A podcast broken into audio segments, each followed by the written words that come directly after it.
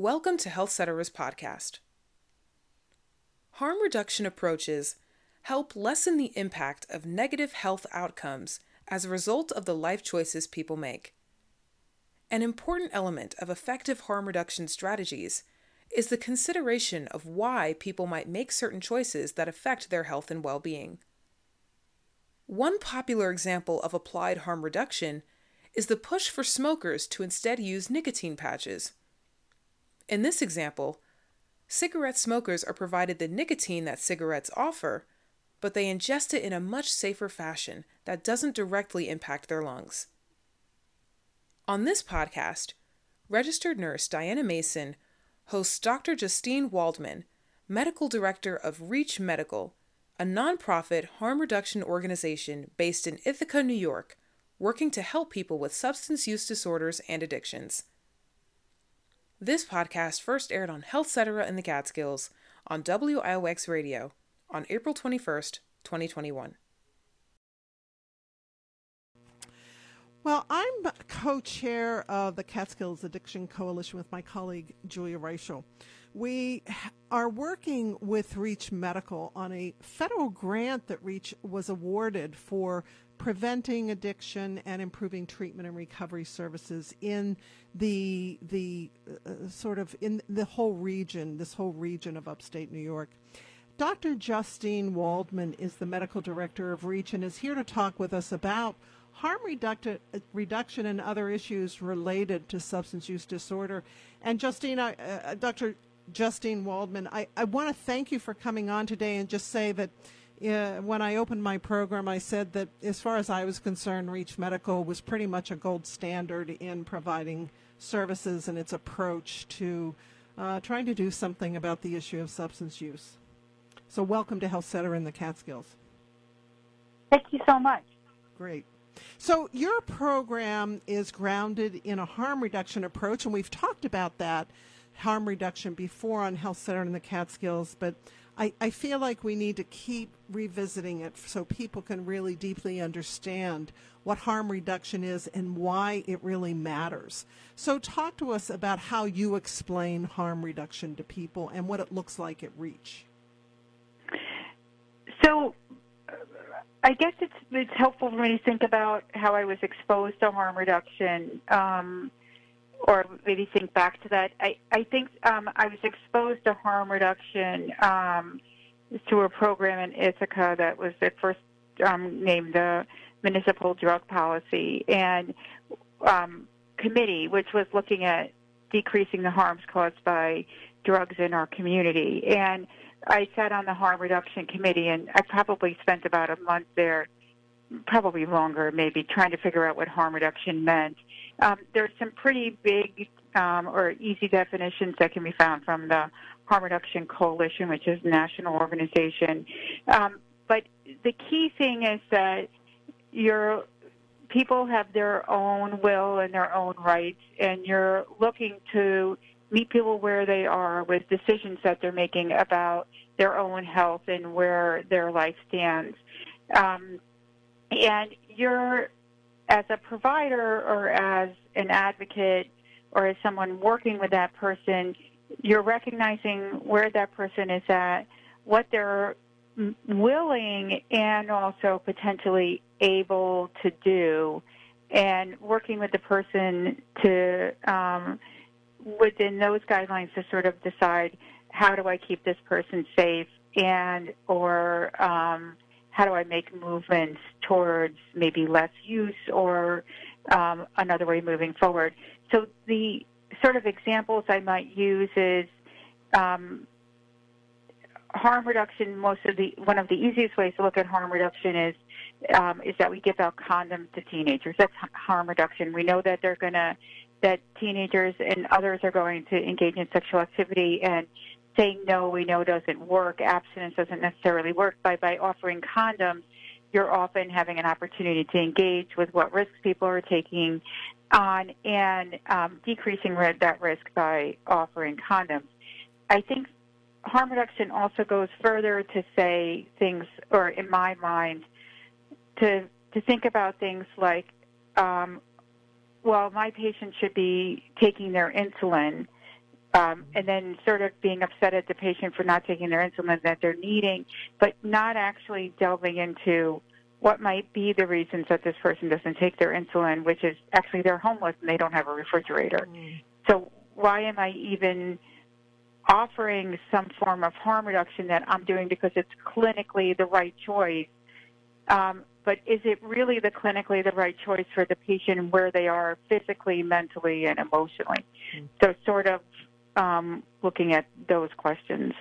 So, talk about the distribution of sterile needles and why this is a harm reduction approach.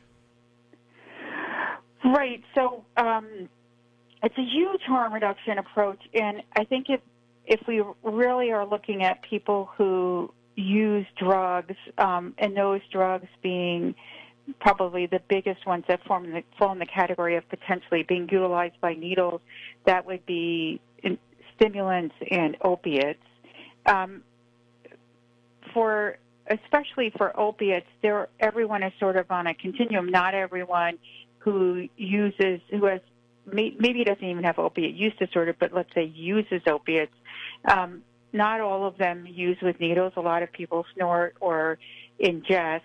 Um, but many people, once they progress to needles, you're in a situation where it's kind of hard to combat that because the rise in concentration of the medication or the drug they're taking happens so quickly that they build a tolerance or a need for that quick rise.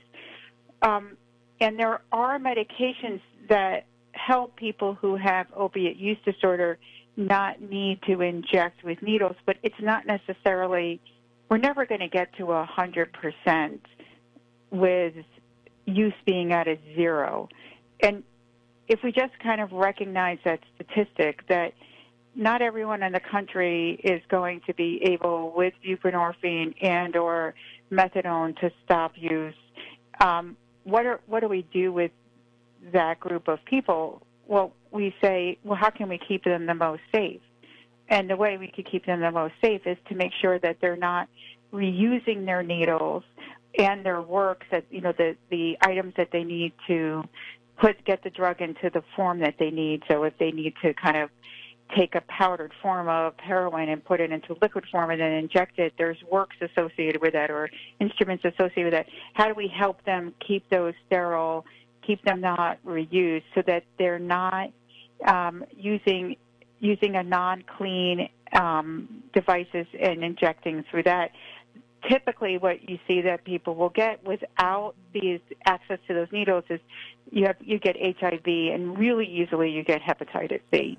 Um, and so the real question is when you have something that really is happening, it would be great to deny that it really is happening in the U.S. That there's always going to be a population of people who inject. Okay, great for us to deny it, but when it is really happening and people are contracting HIV and hepatitis C, we have an obligation as you know as a country to say, oh, we've got to do whatever we can not to increase the rates of those infectious diseases.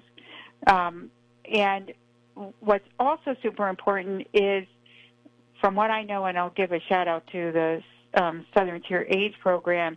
Often, those places are the only safe place that um, that these pe- these people have. So they've mm-hmm. often, um, you know, they're they're heavily. These are folks who are typically face a lot of stigma. Mm-hmm. People don't offer them services when they get to go to a syringe exchange, and this is pre-COVID and hopefully soon post-COVID, they also might have a place to wash their clothes. Mm-hmm. They have a place where they can get a cup of coffee. They might have a place where they can actually get some snacks because most of these folks, when you see them, these are like the most vulnerable people in our community. Some of the most vulnerable. I wouldn't say the most. Some of the most vulnerable community, and they deserve to be have at least a place that they can go to where they're treated with dignity and respect. And often, especially, I sort of got my start in this by offering service at the um, or being contracted for services at STAP. Often, um, this is and this is well known. This is where they engage in services. This is mm-hmm. where they say, you know what, I really am having trouble. I need a doctor. And the folks that work at these at these places can offer them um, referrals into uh, places where they might be able to find a doctor or get housing or get food. And without those, this it's sort of like a it's a haven or a place where people can really get what they need because no one else is offering it to them. And, and we should point out that this is evidence-based work that really arose from during during the 90s with HIV, and um, I, I, I, think I've shared on this program before that I was at Beth Israel Medical Center in New York, where Don Desjarlais was doing some of the leading research on this, looking at needle exchange to reduce the um, spread of HIV. Uh, in New York City, it was highly successful. I also have a family member who was using heroin IV and we would talk about it. Um, you, you, know, it's it's keeping that line of communication o- open, which is, I think, why these centers are so important. Um, and and I, I I remember saying to him, "Don't shoot it, snort it." Now you know, other family members probably would be very critical of me for doing that, but to me it was a harm reduction. How do you reduce the likeliness of him being harmed? How do you d- reduce the likelihood that he's going to get HIV and hepatitis? And th- today he is on Suboxone and he is working and he has a family. And so um, it, it, it really can make a difference when you create an environment in which you're really looking at how do you reduce that harm and continue to try to, try to support somebody who, um, you know, you love. These are our friends, our neighbors, our families. So um, right, and and often like the most amazing people you'll ever meet in your lifetime. Yeah, yeah. You know, have survived. Many of the folks that um, that I've met are people who have survived traumas in their life that um, I can't even imagine mm-hmm. surviving and yet so there's there you know they're really survivors. And then everywhere in the community people are just you know looking at the way they look looking at the fact that they don't have you know whatever it is that that raises stigma in other people. I just you know it, it to me a lot of these folks i'm just shocked and proud like so it's so amazing that they've been able to live through what a lot of them have had to live through so I'm talking with Dr. Justine Waldman, the medical director at Reach Medical, a, a, nonprofit organization that's really about harm reduction and ensuring that people have access to unstigmatized, non-stigmatized healthcare services. Um, and, and, Justine, I, I, there was a, a, a phrase that I, that I saw on email recently, and I think it was from Reach Medical, that I realize I don't really know what it is, and it's low threshold harm reduction, and I believe it was in relationship to medic- medication assisted treatment. What do we? Why are we saying low threshold harm reduction? What's that about? I feel like that was. I don't know if it's true, but I think that that was a term.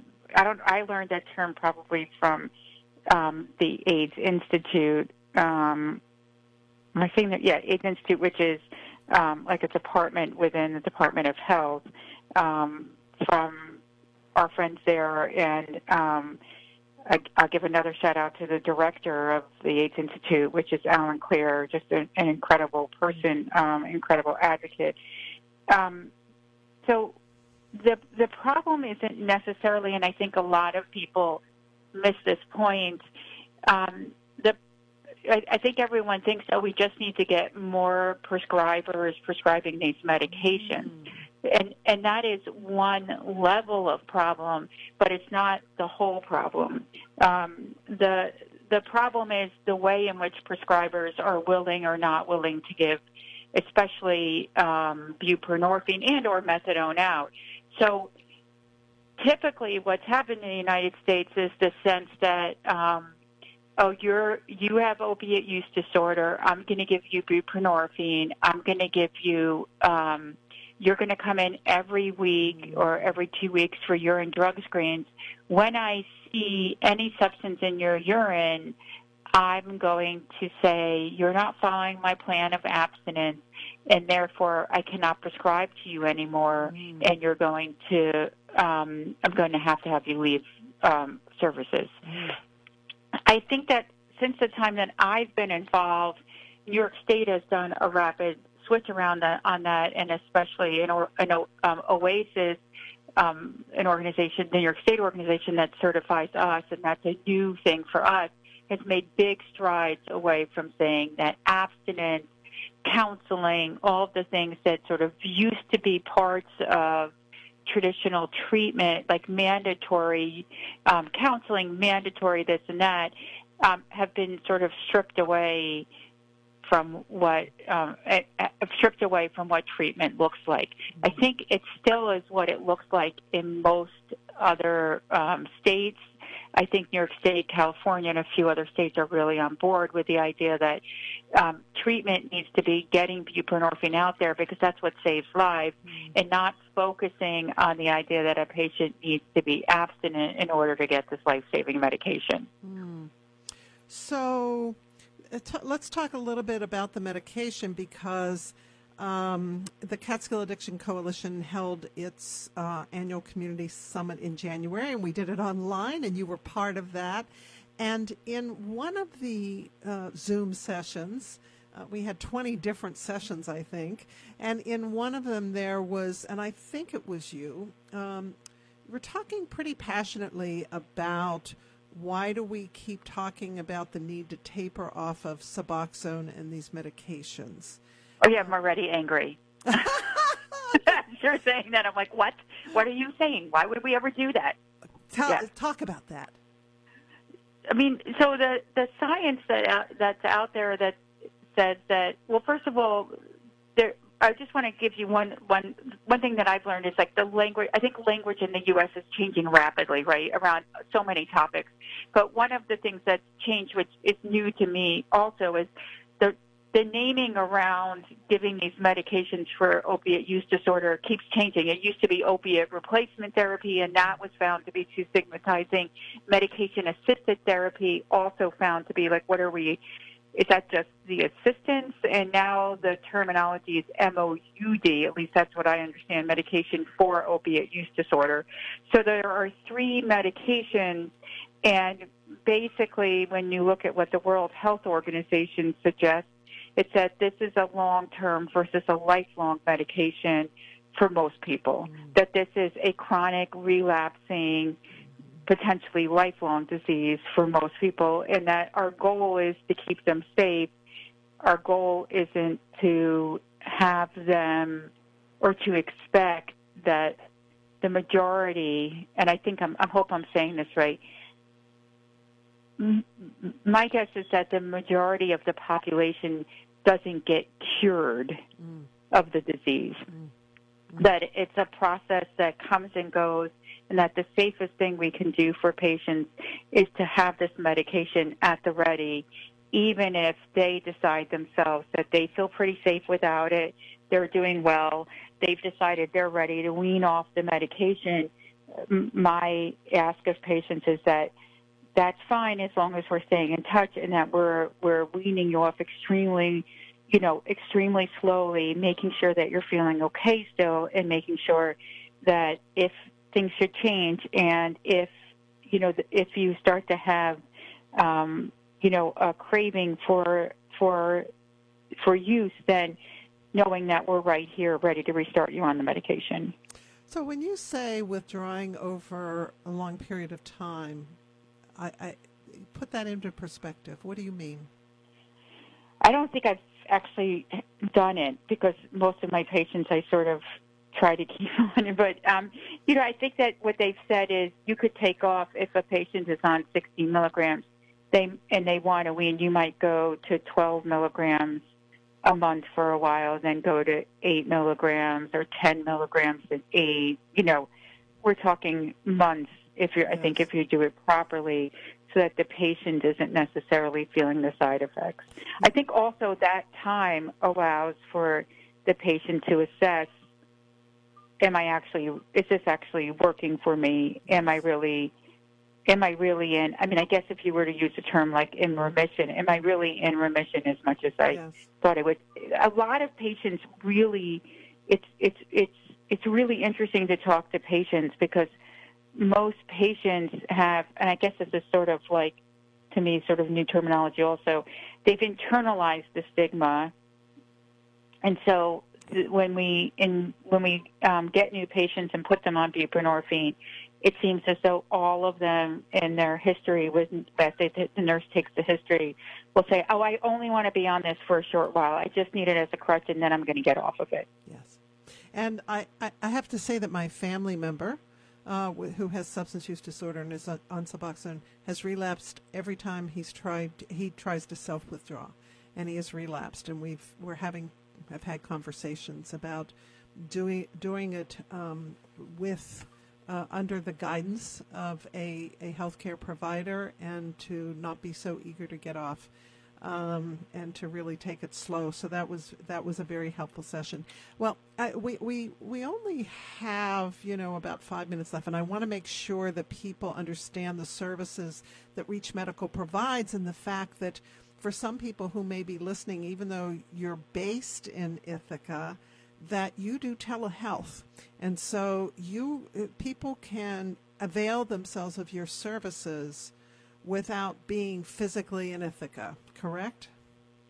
A hundred percent. A lot of that um, we see that as you know there have been some surprise, and maybe just a few, but some surprise things that have come out of the epidemic or the pandemic that have been helpful. And one of those things is that New York State now allows and SAMHSA and the Fed and the feds allow for buprenorphine now to be prescribed with a telehealth visit.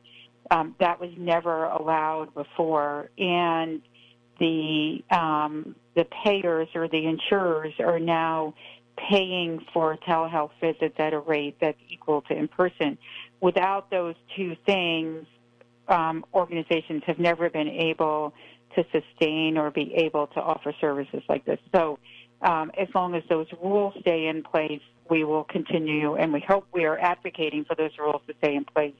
Um, not because it behooves us so much as it allows us to see patients in ways that we've never been able to see them before. I mean, most of our patients had trouble just getting in for appointments because they didn't have access to a car. Mm.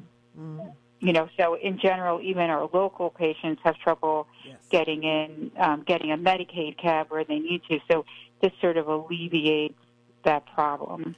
And and you also provide primary care services, right? We provide primary care services, although with time, you know, we've come to the conclusion that it's not it doesn't really work to do primary care services, let's say in Albany for, you know, for in Ithaca for a patient in Albany, because then you yeah. really can't see them in person. Although we do and can, and it's very much a New York State um, measure to do tel- um, telehealth for um, hepatitis C, which is, you know, a, a, a disease process that's now very easily curable. The only thing that we really need to have is for patients to go to their local lab um, find out if they have hepatitis C, get some other lab work, and then you can even do it as a one-shot deal, and then we can treat them almost right away.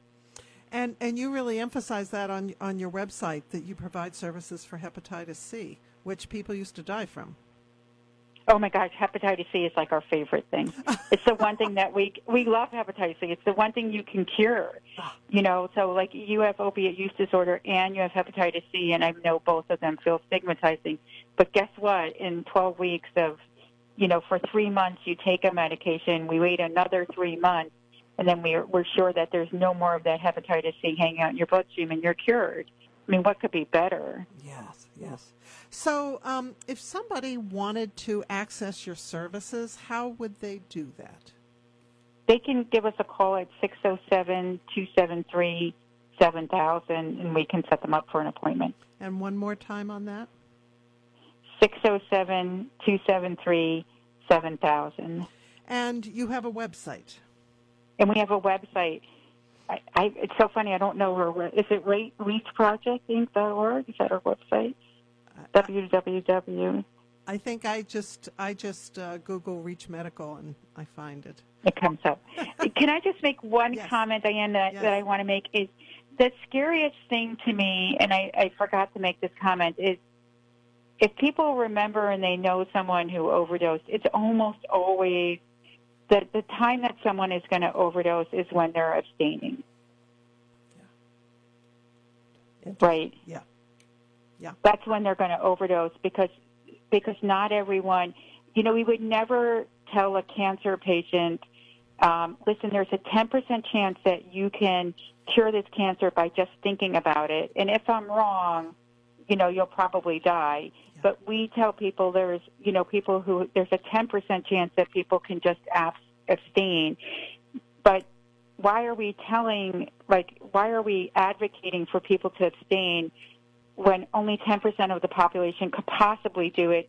And the people you're wrong about, you're increasing the chances that they're going to die. Because when people abstain for a long time and then are unable to do so and use again, their tolerance is super low, and the carfentanil that's out there is super powerful.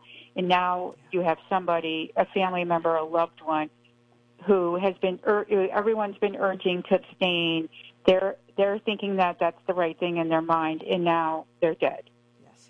Well, it's a great point. It's a, a, a bit of a harsh one, but an important one to end on. Uh, I want to thank you, Justine, Dr. Justine Waldman, Medical Director of, of REACH Medical.